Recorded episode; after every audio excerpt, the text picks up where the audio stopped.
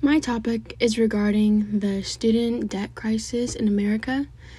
Today, the cumulative federal student loan debt is over $1.54 trillion, more than double the amount in 2010. Much of the focus around student debt is around rising tuition, and for a good reason. Published tuition at public four year colleges rose by a solid 36% from 2008 to 2018. In many states, tuition rose even more. According to Progress Now, found that students with outstanding loan payments were 36% less likely to purchase a house, and other research indicates that those with student loan debt also are less likely to take are less likely to have taken out car loans. They have the worst credit st- credit scores as well. 54% of of college attendees taking on debt, including student loans to pay for their education. Three $37,584 is the average amount of student loan debt per borrower. The sheer size of student debt can be characterized as, as, as a weight on the U.S. economy, as well as a burden on millions of individuals who owe it. About 92% of student loan debt is backed by the U.S. government.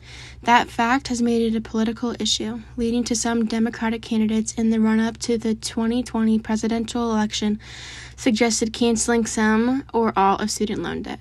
No action has been taken, but at least one of those candidates, U.S. Sen- Senator Elizabeth Warren of Massachusetts, is still seeking action on the issue. In September of 2020, she and Senate Minority Leader Chuck Schumer of New York introduced a resolution urging the next president to cancel up to $50,000 in federal student loan debt for each borrower. They say this could include this could be done by a president's executive order rather than through le- legislation. Some pros and cons of debt cancellation include Moody's Investors predicts wiping out student debt would yield a stimulus to economic activity that is comparable to tax cuts in the near term, according to a reporter by CNBC. Over the longer term, it could increase home ownership and boost the creation of small businesses.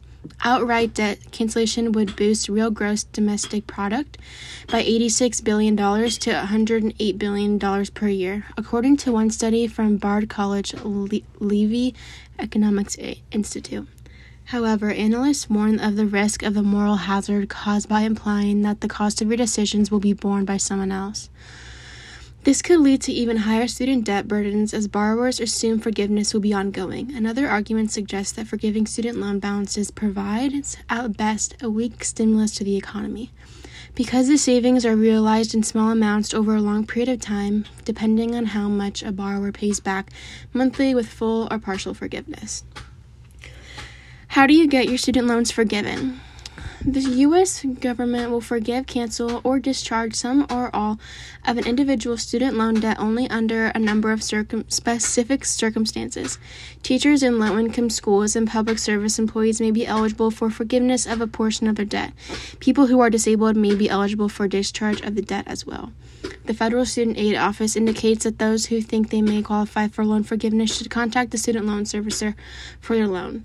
That is the company that handles the loan payments of these loans. As noted above, as noted previously, a federal COVID 19 emergency relief measure suspended student loan repayments from March 2020 until at least January 31st, 2021, which has now been extended to September.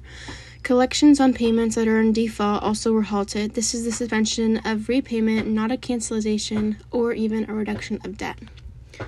The bottom line is that most students who attend colleges are hoping to earn a degree that will dramatically increase their earning power after graduation.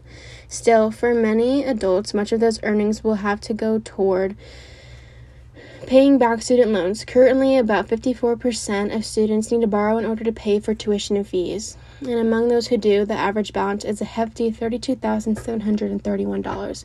That's a hefty burden to carry, especially before someone has earned their first professional paycheck.